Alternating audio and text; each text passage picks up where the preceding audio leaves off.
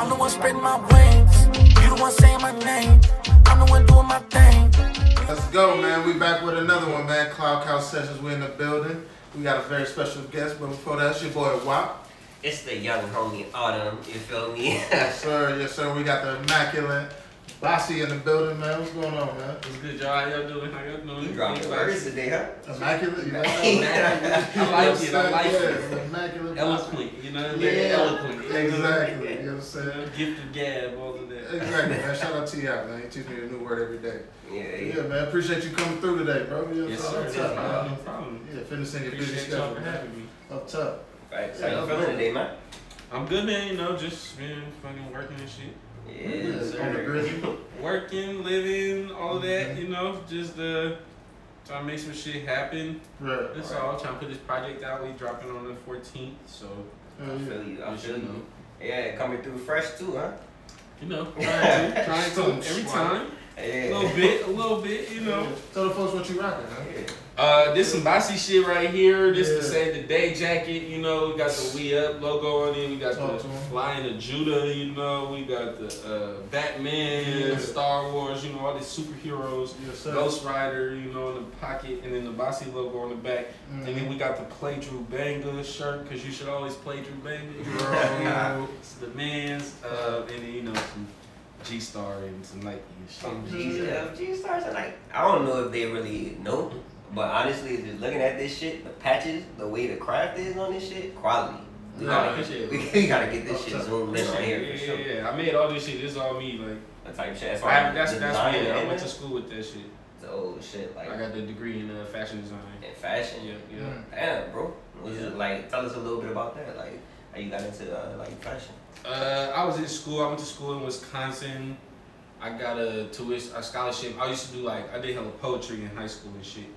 But when I went to school, I didn't want to do creative writing as a major or anything like that, because I never wanted to be an English teacher or anything like that.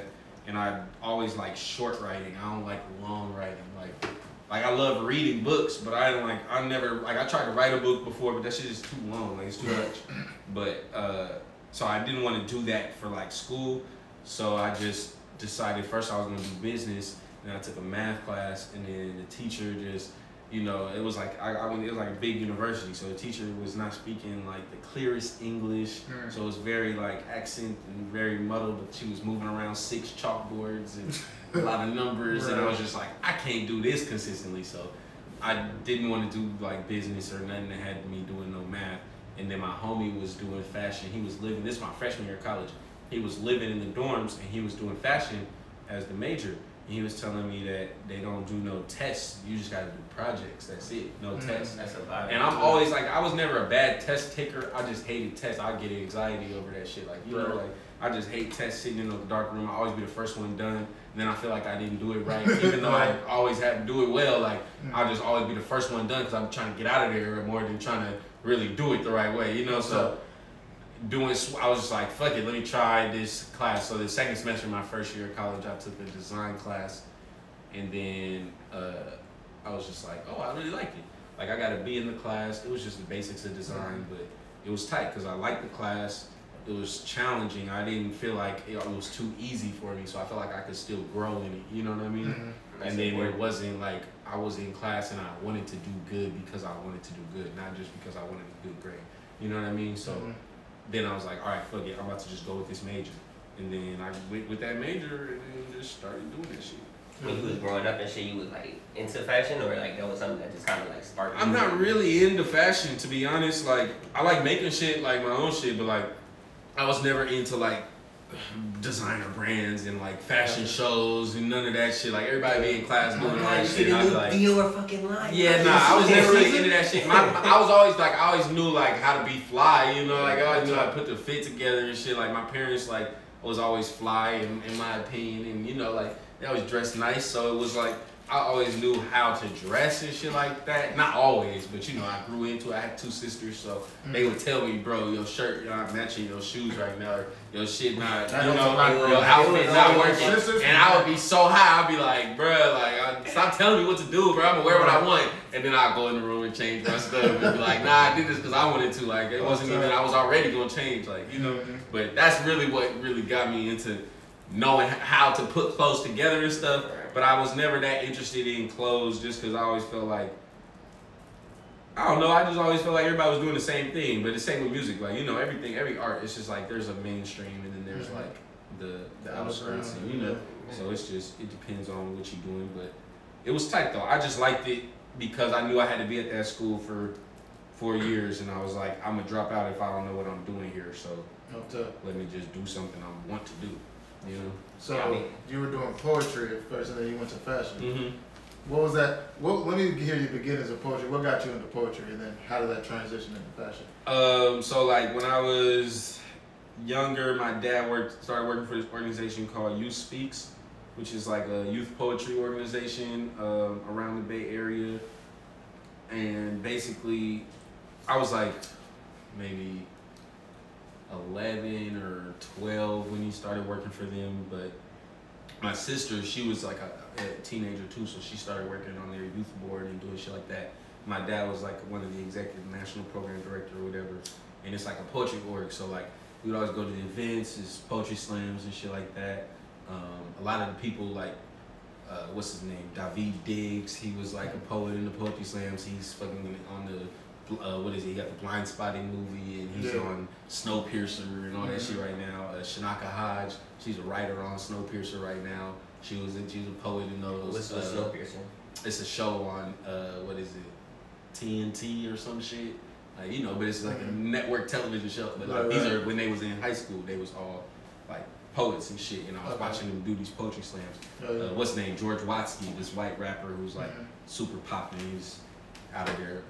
All these people, but they would be doing poetry, and you know, I would just be watching that shit, like going to my dad's work events, and it's a poetry slam with hella young people doing poems. So I just started liking it. Then Chinaka Hodge, that's one of the people I was talking about.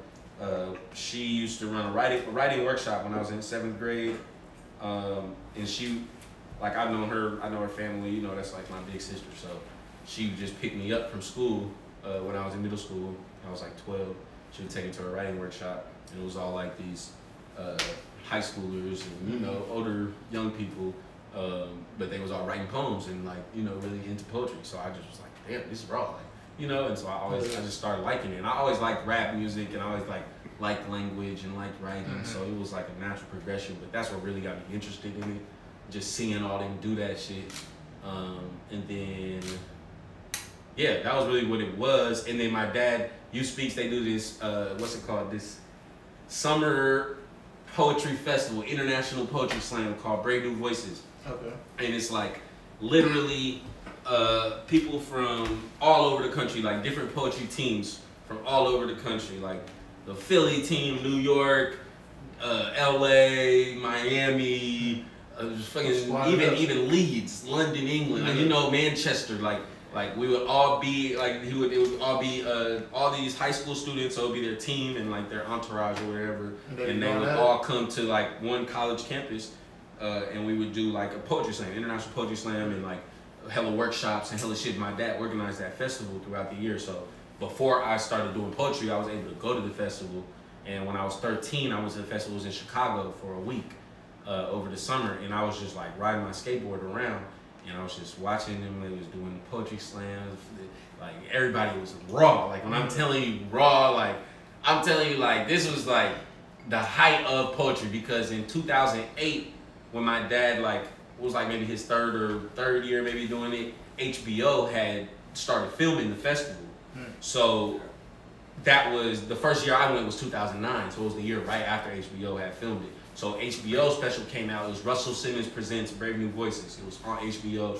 It was like, it's probably on HBO Max right now. You know what I mean? But it was like a big show. And I remember we was watching, like, before it came out, we would get the rough cut on the CD, and we would watch it in the DVD as a family and be like, oh, this is super tight. And my dad would be like, oh, what you think? What's your advice? Blah, blah, blah, you know? But those people in the show became superheroes to me, like all the poets in the show, like, because they would go in on their lives and what they do, and then they would show their performances, and they just became like just bigger than life. So when I went in 2009, because I had watched it so many times, more than the average person, because I was watching the rough cuts and shit like that. Yeah. So it was like, by the time the show came out, I had already seen it maybe 4 or 5 times, you know? Yeah. So I was just like, these people were just huge to me. And so when I went in 2009, I was able to see a bunch of those people and like look at, like see poetry and just watch it and just, it was a vibe, like it was a moment for sure. It's not the same now. The festival, none of that shit is the same as it was, but it was raw, and that shit was like, that's what got me into like wanting to perform, be on stages, all of that shit, right? All of that shit. That's what really got me into it. That's a vibe. You also like, I know you seem like you being a little humble right now, but you know you were named Oakland poet Rocka or something. Laureate, yeah, that was. No, I can't pronounce it. I thought he was a British appointed poet. I'm like, ain't no fucking way. Yeah, no, it's like the poet laureate is like the poet for the city. Yeah, and so like. And Oakland started doing like youth poet laureates, you know, because you know everybody catches on the wave at the end of the wave, you know. Mm-hmm. So when the poetry was the wave, and it was like after the HBO show and all that, it was all super big. So then like youth poets started popping up and being around in Oakland and mm-hmm. around the Bay. So the Oakland Public Library wanted to do the youth poet laureate competition, and it's like it's not a slam, but it's like judges and you gotta write. Essay, you got, you know, do hella shit, like it's like a, you know, hella shit. Yeah. But I won that in 2013, and so basically it just was like, it's like an award for sure, like it was like big, you know, it was like a scholarship, $5,000 scholarship and all of that, but it just let me be able to perform around the city. Every time somebody in the city wanted a poet to come spit, they would just Huh? You fucked with it? Yeah, it was tight. For the year I did it, yeah, it was fun. It was I made a lot of money, for sure. I thought you was writing poems for the president and the governor. No, I wasn't writing poems for nobody else. Nah, it was all just me, like, performing at different community events and different stuff like that. That was 2017, so that was like my last year before I went off to college. So it was just, you know, I was making some money before college, and, you know, I had senioritis, so I was like, oh, yeah, I'll do the show. They would pay me, like, I was talking about this. They would pay me like maybe $150 for the 3 minutes or something. My uncle would, who hired me now, who's like my boss right now, but when I was in high school, he had the org. He was still running what he's doing now, but he would pay me like $250 every time he wanted me to perform at the show, at the event or whatever. You know, so like I would be, you know, I would just be at school and I had a job and stuff on the side, but it was just like a little side hustle as well. That was helpful. That's cool. But yeah, that's how I got into like writing and poetry and all that type of stuff. You also talk about bag, like, what? Yeah, no. Poetry, poetry. Bossy was getting a bag out here, man. There's some bags for sure everywhere. It's a bag everywhere. So you just gotta find it. You also you talk about your dad a lot too. Like talk about like, you know, your relationship or just like your family in general. Yeah, my family, you know, it's just that's like everything. Like my dad, he's from upstate New York, Ithaca, New York, but he was born like at Stanford. My granddad's from Panama. He came out here when he was 16. My grandma from Jacksonville, Florida. She grew up on the Bethune-Cookman College campus in Jacksonville. But yeah, my family is just, you know, my mom, she from San Diego. But my dad, he's like just my, you know, biggest inspiration, best friend. Like he just always been the person to push me. He always put himself in positions that made me be able to put myself in positions. You know what I mean? Like even when he started working for Youth Speaks, and like I'm telling you how much that impact had on me. He was making more money at his job before he started working for Youth Speaks, but he started doing that because he knew that me and my sisters would benefit from that. You know what I mean? Right. So just different stuff like that, just making selfless decisions just for the betterment of my life. And, you know, that's super tight. But yeah, my dad, that's like, it's like my best friend. Like I was the only son for a minute. I have 2 little brothers now, but they're both like my little brother is my junior. My dad's name's Hadari. He's Hadari Jr. My little brother, but he's like 2. And then my other brother was just born like a month ago. His name's Eniko. That's dope. But yeah, so you know, I was the only boy for a minute, and then when my parents split up, I was living with my dad for a minute. So like we just always been close. It's like my, you know, big brother, pops, best friend, everything. You know, that's a dope relationship. Yeah, definitely. Yeah, most definitely. Because not a lot of young black men have father figures in their life that they can definitely reach out and look up to. So that's definitely major. Yeah, no, that's even in general, bro. Like to have like a dope ass connection with your father, like you know, like or anyone, and like even your mom, like for you know, women out there, like it's. It takes everything to the next level. Definitely, I mean? Like, yeah. Definitely, and that's yeah. My parents, my family's always been super supportive and just put me in position to like be the best I can be. You know what I mean? Yeah. And then also let me like do what I want to do. Like they never forced me to do anything in terms of like be somebody who I didn't want to be, or you know. So that was just big. So you always been in Oakland, like you grew up in Oakland? Pretty much, yeah. I mean, I grew up in Oakland, yeah, all around. I was, my first 8 years of my life, we lived in Emeryville, like on 47th. I went to Berkeley Montessori School for elementary. My grandma was the principal. Yeah, my grandma was the principal over there when I was little. And then I went to Anna Yates for 1 year in Emeryville. And then we moved to East Oakland when I was 8, on 55th and Picardy, the place with all the Christmas lights in the street. If you from Oakland, you know this. Every year, everybody driving down that street to see everybody's lights and stuff. We was the only house with no lights. It was those guys, you know. That's me. That's me. He was a Scrooge, you know. We didn't celebrate that shit, so we didn't celebrate. We don't celebrate. No trees, no nothing? No. We don't celebrate Christmas or nothing like that. So, Kwanzaa. You know. That's interesting. Kwanzaa, yeah. We do Kwanzaa, but yeah, even Kwanzaa is like, you know, you don't put lights on the house or nothing like that. So it wasn't like that. We was only literally, it'd be so funny. People be having hella lights, everything. Yeah. We would be the only one with no lights. But, but yeah, that was, yeah, that's where I grew up. And then, yeah, lived in East Oakland for like, I was like 16. My mom lived over there. My dad had moved to Montclair. He lived up in the hills. He still lived up in the hills. He lived up like higher up the same hill I live on off Keller right now. And yeah, just always been in Oakland. I went to school in Wisconsin, so that was like 5 years. I was out there. Different. Oh, very different. Tell us a crazy story about like your college experience. A crazy college story. I don't know. I would say, you know, it's just random shit. Like when you dealing with white people in their element. You ever seen American Pie? Yes, I've seen white people in their element. But no, I'm saying you ever seen American Pie? Yeah, I love it. That's right. Funny as fuck. So like American Pie, you know, when you first saw you was a little kid, you was like, I want to go to college. You know what I mean? There was no black people in American Pie.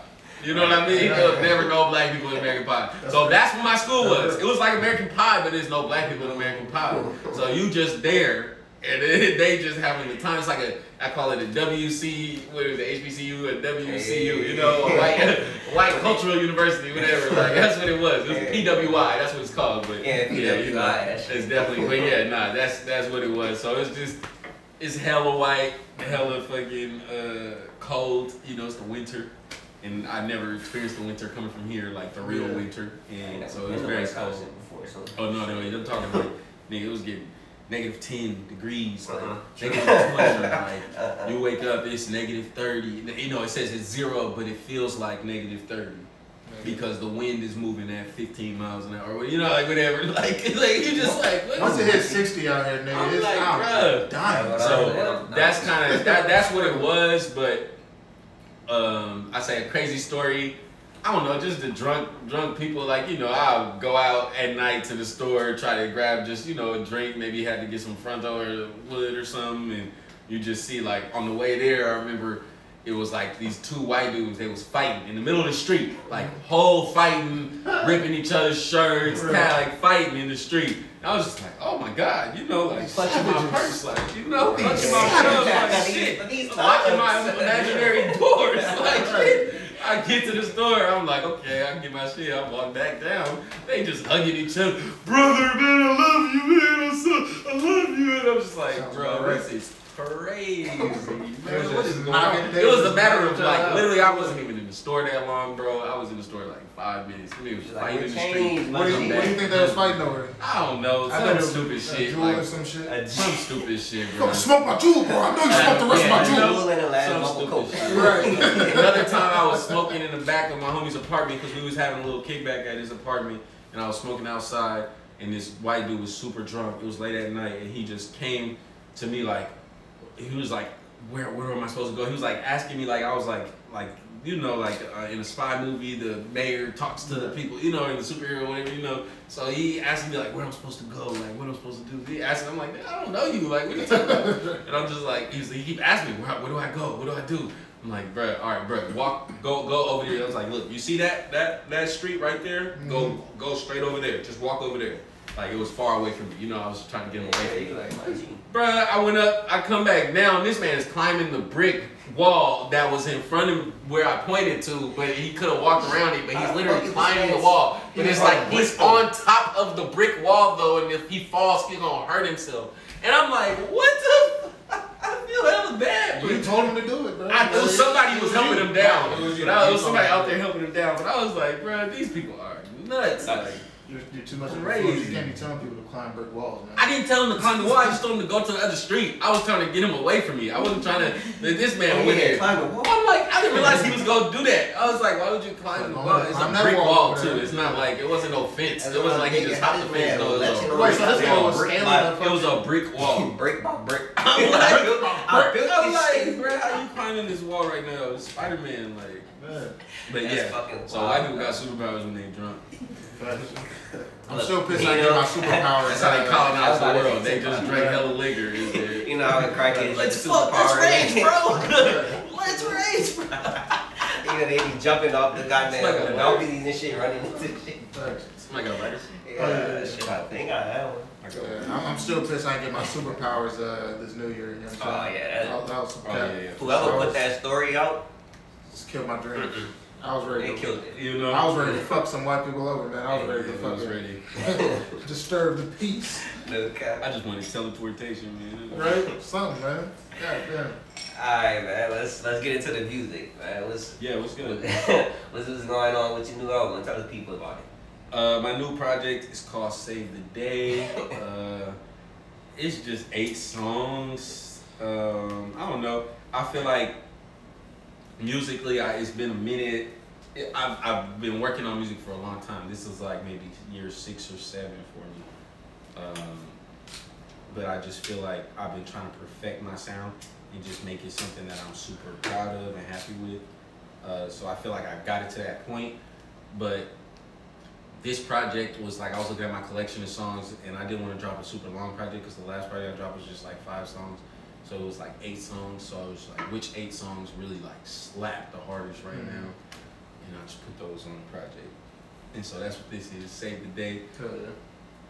And it's Save the Day because I just feel like it's not a lot of real shit. And when I say real shit, I just mean people actually being authentic musically, like not making choices because other people made them, you know what I mean? Gotcha. Like really making music because you feel like it sounds good to you, not just making music because that's what's hot right now. You know what I mean? Yeah. So like, that's why I saved the day, because I feel like this is some music that's genuine. It's real music. When I'm telling you real music, I mean like instrumentation. I mean like production. Like Drew is a beast with it. Like crazy with production. You know. But I also like, I went to school in Wisconsin for art, and it was a hip hop art scholarship. So I had like hella homies who made music out there, and I have homies who play like saxophone and different instruments who I always send my music to, so they're all over the project. And you know, just a lot of live instrumentation, a lot of just real music, real vibes, you know, talking about something but also having fun and chilling, you know. I can tell you and Drew got a wild chemistry in the studio, bro. That collaboration is always fine.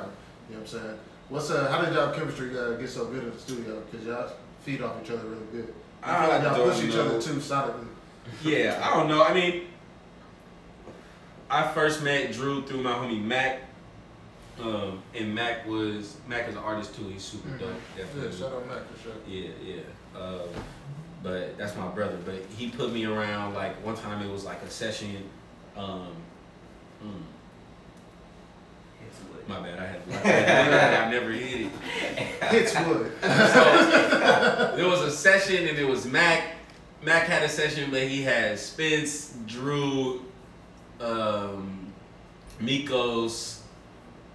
the homie Andrew Bearford, and Bach all in the session with him, like producing and showing beats and all that type of shit. Right. So I had went with him, but I was coming back home over the summers. I was still in this when I was in college, so I was only coming back home over the summers. So I wasn't able to like really make relation, like network as well as I would if I was really living out here. You know what I mean? And so I had knew Drew because you know I had heard all the shit he had been putting out with Wade and all that shit. The summer in the town and no, that was Spence, but I mean him and Wade had a project. I know they had a song Town Back or Town Shit Back. Yeah, that's my shit. But you know they had hella shit when I was in college. Yeah, shout out Spence too. That's my brother. Yeah. But yeah, so I just remember being at that session and every beat they played, I would just start writing verses to, but I wasn't like, you know, I wasn't like trying to get on every song. Like I was just rapping, like, you know, I'm in the studio with my homie, he writing songs. Like I don't just, if I'm going to the studio, I'm not just gonna sit there and stare at you and look at the wall and wait for the song to be done. Like even if I'm not on the song, I'm gonna write, if he making a beat, I'm gonna write a whole verse to it, like just cause, you know what I mean, for the moment. So I was in there, I mean, I knew Spence, I knew Bach. I knew Andrew, like I knew a couple people who was in there, so it wasn't like I just meeting all these people the first time, but that was the first time I had really had face-to-face interaction with Drew. And then we set up a session, and he came to my dad's house, and then we made some music, and then I went back to school. But the music we made, like we liked the song so much, it was his first song on my last project, Shake the Scene, called Hold Me Back. And we liked the song so much that he was like, oh, let's just do an EP. And then I had come back home for the winter break or whatever, and Mac was living in Vegas, and so me and him drove out to Vegas for my birthday, which is in January, and so we drove out to Vegas, and then Drew was in LA, so we drove to LA after Vegas, and I was just with Drew for like a day. Like literally we had from like 8 a.m. to like 3 a.m. And we just made the whole Shake the Scene project. That first project we dropped last one day. Nigga talk about pretty much like we made like three songs. We had one song already, so we made three songs that day. We made like four songs, but like three that were on the project. The one with Elu, the one with Mac, and then one of them was my own. And then a couple songs that didn't make the project, but. We made, and then I had made another, the Pump Fake song. That was like, I had made it in Wisconsin, but that was with a Drew beat as well. But that was like the first time we really had locked in, and we made hella music in one day, and we was just live. Ever since then, we just been like, okay, we just gonna keep making music, and I fuck with Drew because he just wanna make good music, you know what I mean? And I'm the same way, like, I just wanna make good art. I've always been an artist, you know what I mean? So I always like, just love the creation, like. And I'm gonna treat it with respect. You know, I'm not just putting shit out just to put it out. I'm not just making shit just to make it. I'm not just saying shit just to say it. You know what I mean? So it's just a different type of relationship. And then, yeah, me and Drew just got close when I was coming back home. And then ever since I've been back home, we just been hanging out. Homie, my little sister be hanging out with his kids. Like, it's just, you know, family now at this point. So for real, it's a vibe. That's what you need though, especially like, when you talk about trying to build your camp or like even for you like finding your sound. Definitely. Like, you know what I'm saying? Like definitely. What was that like over the last couple of years for you, like how was that process been? Finding my sound? Finding your sound, just building you. I would say Bossy. I mean it was a lot. I mean when I first started making music and I was doing poetry, like I said, right? I was doing poetry up till I got to college. That's what got me to college. But then when I got to college, I realized that there was a ceiling with the poetry shit, and it was like I had to make a transition. So it's like with the poetry shit, the way I was doing it at the time was slam poetry. You know what I mean? So it's like competition based, you performing, right? It's not necessarily all about the page poem. It's more about the performance and the, you know, how you get it across to the audience and you getting scored on it and all of this. But slam poetry is more popular for young people, youth, than it is for adults. You know what I mean? Like performance aspect, like you said. Like people, when I was young, when I was doing the youth stuff, I was out there, man. It was 3,000 people in the audience, like to come hear some young people spit some poems. Then when I got older and I got on and people was like, oh, that was Youth Poet Laureate, I featured at one of the Oakland Adult Slams. It was like an audience that seated 300 and there was maybe 150 people there. You know what I mean? And all the poets was not like, no offense to anybody, but all the poets, they wasn't looking like they was doing the best financially. You know what I mean? They didn't like they was having the time of their life.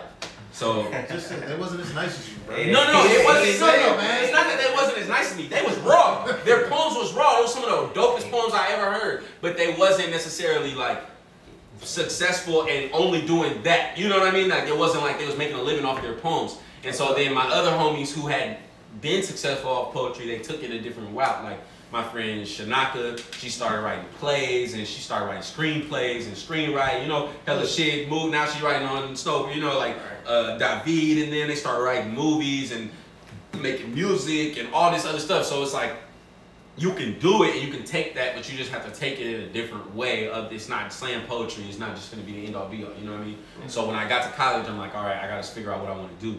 And for the program I got into, it's called First Wave. It's a hip hop arts scholarship program. So it's the only program like this in the country, but they give you a full tuition scholarship if you're like, basically they're looking for people of color who do hip hop art. So you rap, poetry, sing, dance, visual art, all that shit. Like all the 5 pillars of hip hop, like, you know what I mean? So that's like the main, that's the focus of the program. So like basically I got into that program and it's like, people from all around the country are in your cohort. So we had like 14 people in the cohort. A couple of us were from the Bay.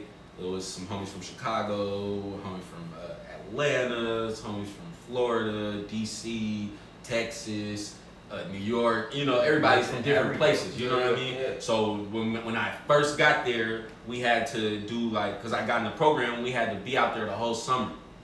So like the first summer, like before the first semester of my freshman year, you know what I mean? We had to be out there and take like a full semester of classes in the summer just so that we could get acquainted to what college is like, and so that when we got on the campus and it was 30,000 white people there, we wasn't deer in the headlights, you know what I mean? So we was there and it was like the campus was mostly empty and the program that we were in was mostly people of color as well, so it was like, it was getting us acclimated to college and the classes were hard, but it wasn't like as stressful and overwhelming, you know what I mean? Crazy. So we was there the whole summer. There's 14 of us, me and like we all poets. Most of us was all poets at the time, and we just like one of the homies had a studio in the park, in the spot, in his dorm room. So my homie Jali, he got this brand called Rocka from Chicago. Shout out Rocka, shout out Jali. Jali. Jali had the studio in the dorm room. So we just started making music all the time, man. We just made hella music. We started a group called Residents, the Residents. Because we looked outside and we was walking outside smoking and we seen we was in the Trip Residence Hall when we was staying. So we called ourselves the Residents. And we was just rapping, 6 of us, you know, making beats, rapping, all that shit. Oh, so you was producing too? Well, we was all making the beats together, and you know, like, cause at the time, you know, when you first start rapping, you don't know, like, you having YouTube beats, and after a while, you get tired of that shit. You like, damn, I can't just put out YouTube beats, bro's gonna be mad at me unless it's a free beat. But this beat already got 100,000 views, so everybody know where this beat from. So you know, you want to hit people, but then people like, well, it costs money to rap on my beats, but I'm like, I'm trash right now. I'm not trying to pay money to be trash over your beat. You know, I'm not trying to be. Like, we just trying to just start it, so, you know, we just started making our own beat. We had Logic, we had the Logic crack. We started teaching each other how to make beats on Logic. But it was like, a lot, it was like 6 of us. So it was like 2 girls and 4 dudes in the group. And we just was like making hella music. A couple of us teaching each other how to make beats on Logic. Just like, oh, yo, this one I found out how to do, this one I found out. Like, we all didn't have no... like nobody taught us how to do it, but we was just finding out, we was teaching ourselves and then going to tell each other, like, so one person would be like, oh, I found out how to sample, and then, you know, he'll tell everybody, and then we would all be like, all right, this is how we sample now, and then somebody would be like, oh, look, I found some new sounds, and he'll send them to everybody, and we all like, okay, we got some, you know what I mean? So like it was just like that, to where we really learned how to do it, and then it was like we was just able to consistently do it together for a minute. And then once I realized I was putting more energy into that than everybody else. Not necessarily like I was doing everything. I'm not saying that. You know what I mean? But I just realized I was putting a lot of energy into it, and not everybody else was putting as much energy as I was. And I was like, damn, I should just do this for myself as opposed to trying to hold everybody else to this standard. You know what I mean? Or it's like, you know, because it's like not everybody wants to really do this. This was like something we started just to have fun. You know what I mean? So I decided, you know, so I decided to start doing my own music, and we all decided to really start doing our own shit. So it was like, but those were the people who really got me into making music, and that was like, that summer was like really how I started rapping and shit. And then being in that program, man, everybody in that program was just raw-ass rappers. Like, my homie, he went by Lord of the Fly at the time, and he was getting like 20,000 views on YouTube and shit at the time. It was amazing, you know, like crazy. And like, now he goes by Groupthink, and he's like an indie artist and shit. He's raw as fuck, too. He's hella raw, but, you know, but it was like, you know, but they was like rappers. They was raw, and they was all older than us. So we would just be like staying at their houses, cause, you know, we had to stay at the dorms the first year, and they had a little off-campus apartment, so we'd stay with them for the weekends or whatever, and rap with them, and just, you know, really learn how to make music. And so throughout all school, I was just working with them. My homie, his name's Daniel D. Cap, that's what I call him, Daniel Kaplan. He go by Groupthink now, but he had a band, him and the homies. Had a band, him and my homie Nate France, he plays sax on my shit now. Sean Avery, he's an artist from Phoenix, and EJ, my homie, he's from, where is it, Illinois. But all the homies, they had a band, and they was just playing, it's called Me and You. They was playing hella shows everywhere, and then they did like this program my junior year of college, my third year, I did like 4.5 years. But my third year of college, they did this program where they were basically helping the artists in the scholarship program in First Wave, because they was all in the scholarship program too. They was just like, we're gonna basically executive producer project, you know what I mean? So we had a studio plug, so they would take us to the studio, help us with like production and teaching us how to really make the music and all that type of stuff. You know what I mean? So that's just priceless right there. Yeah, it was perfect. And at the time I was working on a project, it was called Skylord, and I had dropped it with them, but like basically like, I made all the beats for it and everything, and it was ready. Like I had like 10 songs, and we just like, literally they just put live instrumentation on everything, taught me how to put the bass on key, and okay, now if you can't sing the hook like that, you gotta sing it this way because it's not on key that way. It's gonna sound, you know, just all that type of shit. Nah, I took that shit all the way down like that. Shit. That was the beginning. It wasn't that I wasn't fucking with it. I just knew it wasn't like something that up to your standard. Yeah, it wasn't up to my standard for me. I knew a lot of people really liked it, so I'm sorry to y'all who fucked with it. I love y'all, appreciate you. But it wasn't necessarily what I wanted to put out there as myself, because at the time I was going by Heru, and then Rue, and then I switched to Bossy once I really got to like the level where I was like, damn, I should just do this under my own name. So, right, the Egyptian, you know, yeah, Heru, the Egyptian guy, So, yeah, that was just kind of how I got into really making music and figuring out how I wanted this sound. And then ever since I worked with them, I was like, I need live instrumentation on all my shit.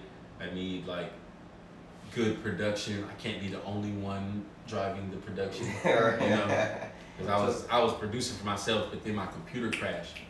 And once my computer crashed, I was like, fuck yeah, I just gotta find producers now. So I started looking for producers, and I had hella homies who produced out here, but then I didn't have homies who produced in Wisconsin. So then I had my friend, I met this dude, Byrav, homie out in Wisconsin. And this is right before I started making the project with Me and You. But with him, with Byrav, he was just the homie. He was from New Jersey, and he's like, you know, Indian cat, super dope. That's really like one of my brothers. But we would just make music all the time. He would just produce hella songs for me out in Wisconsin. So, you know, we shot videos together. We did hella shit. We did this project called Son of the Moon. I think it's still out actually on Spotify. You're surprised to people with these projects. You got no, that was on Spotify right now. Okay. But that was in like 2017. It's old Bossy, like very old, but it's still raw though. It's still tight. But it's just, you know, I wasn't fully into where I'm at now, but it was like just me learning how to make the music. I feel like it took me a minute to really learn how to do it to where like every song I make, I know it sounds good. You know what I mean? Even if I don't like the song like that, I know how to make it sound good. Like at first, when you first start making music, it's like, oh yeah, I can rap over the beat, like for sure. But it's different when you gotta make it sound good. You know what I mean? Like even when I was writing poetry, like I couldn't write raps well at all when I made the first transition, because like I would just be off beat. I'd be too many syllables, you know, not riding the beat well, not in pocket, all that shit. And then my dad, he used to rap in the 90s and stuff, so I remember one time for spring break, my freshman year of college, my dad told me, he was like, you want me to tell you a secret? I was like, yeah, my bad, I'm giving this up, I'm sorry. He was like, it's all math. Rapping is all math. Everything is math. And then he was like, you just gotta know how many syllables you got. It's a 4 count, so you gotta fit it in the 4 count. You know what I mean? Right. And your breath and your syllables gotta fit in that 4 count. So what I started doing was writing my raps on a blank piece of paper. So I would have a sketchbook, and you know I was a design maker, so I always have to like draw shit, and you know. So I just write my raps in my sketchbook, and I would literally just number the syllables over the vertical axis or whatever, and then I would number the bars on the long side, and then really nice. I would figure it out. So I'd be like, okay, this line has 8 syllables, so this next one needs 8 syllables, or it could have 6, or it could have 12. Like it could match the. It has to be even though, but I have to put it in. You know, so it just it's not necessarily like you niggas think you love rap, nigga. It's not necessarily think you love rap, nigga. This nigga aligned his syllables in. I'm just saying, because then you gotta think, okay, the breaths also take a place of the syllable. So if I have to take a breath here, that's another syllable that, so you know what I mean? I could do 9 and take a breath in it, and so it could make it 10. You know what I mean? So it's like, just different shit like that. But I did that for a minute. I did that for like a year, maybe, when I was in school. And first, when I was really first started writing raps, I would just always have all these raps with hella numbers up and down and all that shit. But then it was just like, bro, this shit's too much to look at when I'm recording. It was like, I'm tripping over it because I have cross-outs and shit. I'm like, bro, I need to put this back in my phone so it's clean and I could just read it. I just switched back to my phone once I really felt like I got it. But that's how I really started learning how to ride the beat and really know, okay, this is the beat. Because every 4 count is different. You know, every 4 count is at a different pace because every tempo is, you know, beating. But if you stick to the 4 count and you fit everything in that 4 count, it's easy. Like, in terms of just knowing where to put the words. How to come up with the words, that's a whole different thing. But knowing where to put them, that's how I figured that shit. That's real good. You unlock the key. That's real good. I'm like, bro, like, you make, like, good music, and it also sounds good. Meaning, like, you know, you got the words, but, like, it sounds good. And I see what you doing. Exactly. That's all I science with it. You know, and that's just the writing science. Like, there's a whole another musical science that I'm not super into. So that's why I have Drew doing Before we get out of here, I really want to get into your branding. I see it's really cohesive with your vision. You know what I'm saying? It's all really one uniform thing. What was your motivation and your inspiration behind it? I don't know. I just feel like branding is super important, and I feel like ownership of shit is super important. So I knew like another reason I wanted to do the fashion design, because I know I always wanted to like make music. You know, like when I was doing that shit all throughout college, I say like I basically double majored in rapping because that was what I was doing with half my time. So it was like, really I knew, okay, if I'm gonna make music, you can't really sell music, but you can sell clothes to the people who listen to your music. You know, you can sell music. That's not like you can sell music, but at the same time, it's harder to sell music. And you have to have like a following. You have to have like certain things you got to do to really be able to make money off of music by yourself as independently, unless you sign like some type of deal. And even if you sign a deal or you have a deal with somebody, it's still you're not going to get 100% of the revenue off that music. You got to bust it down from all the contributors and everything that's going on with it. So the clothes, I can make all the money off of it, and you know. I really just do that, and I know how to do that, and I just feel like it's easier for people to buy into something when you're selling something.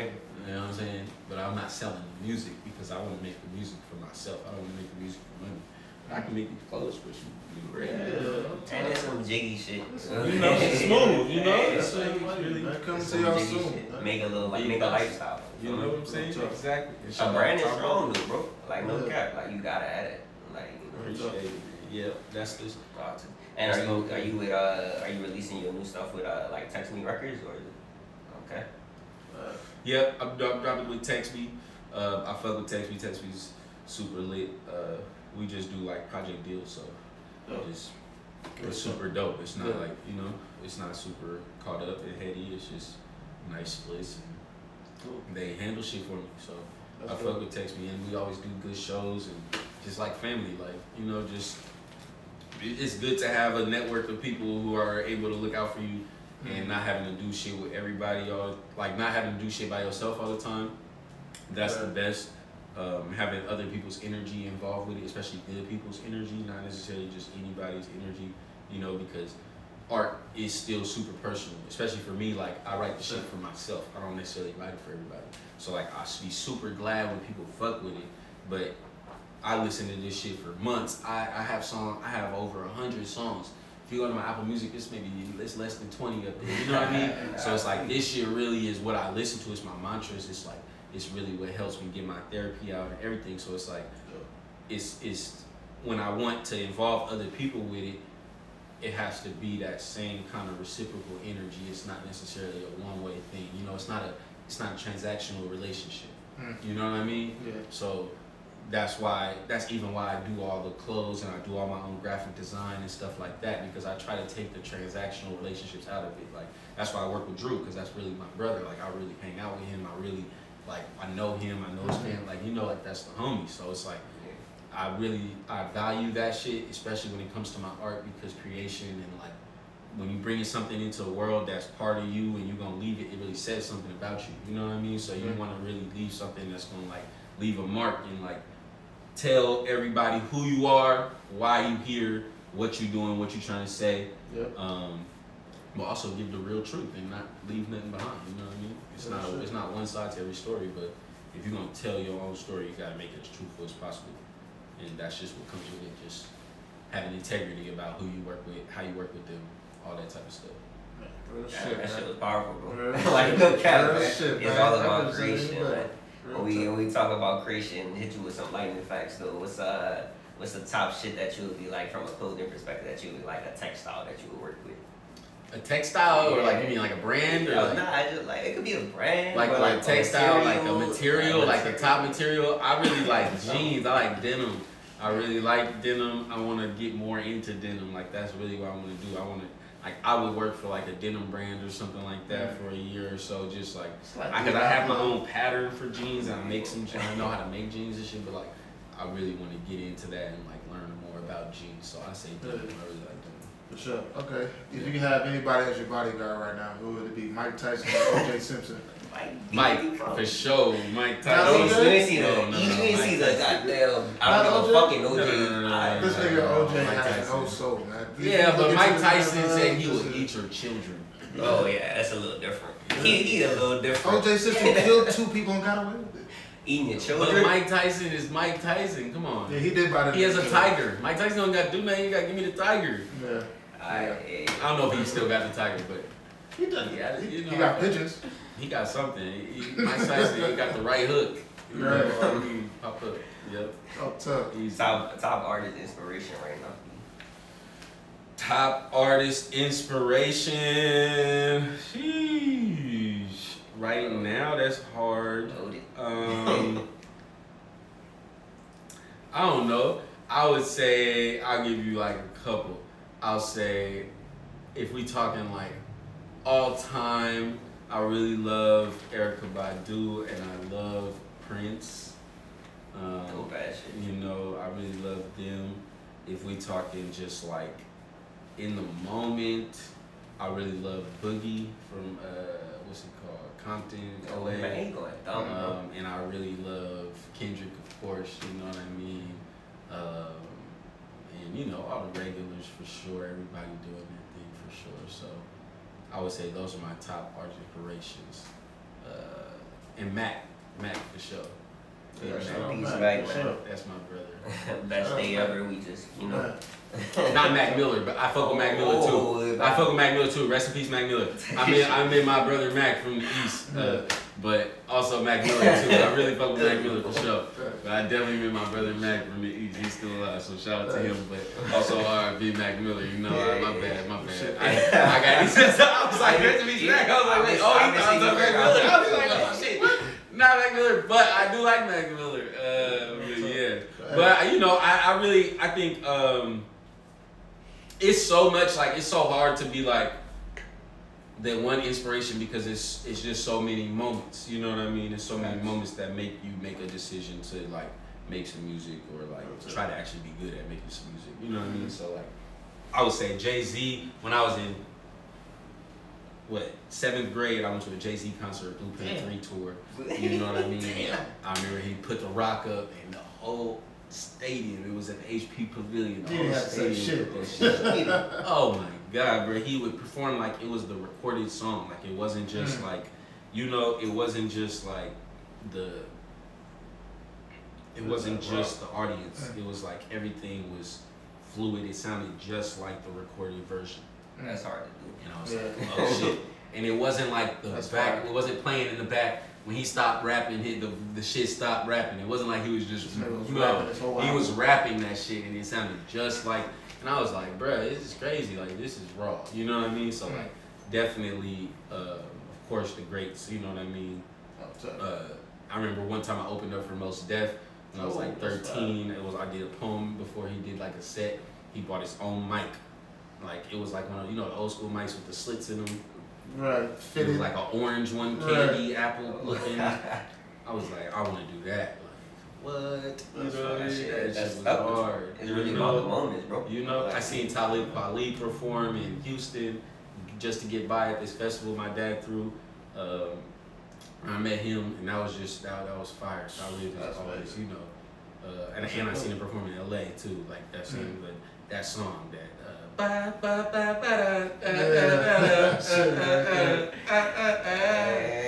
my shit. That's really my shit. Fuck with it. Yeah. Shit, my name is last one. My name is Bossy, and I'm a motherfucking boss. Big Bossy. I don't know. Big. I don't know. Motherfucking boss. I don't know. Motherfucking crazy. He's like a legend. Hello. That's what I'm talking about. Let's do it. We're gonna get a Cloud Cow challenge. We're gonna need you to say Cloud Cow as many times as you can in 10 seconds. All right. Who's counting? She is. Okay. Okay. All right. You gotta let me know when to start. Ready? I'm gonna be like the holla dude on dance. Holla. I'm gonna watch. Right. 3, 2, 1. Cloud couch. That's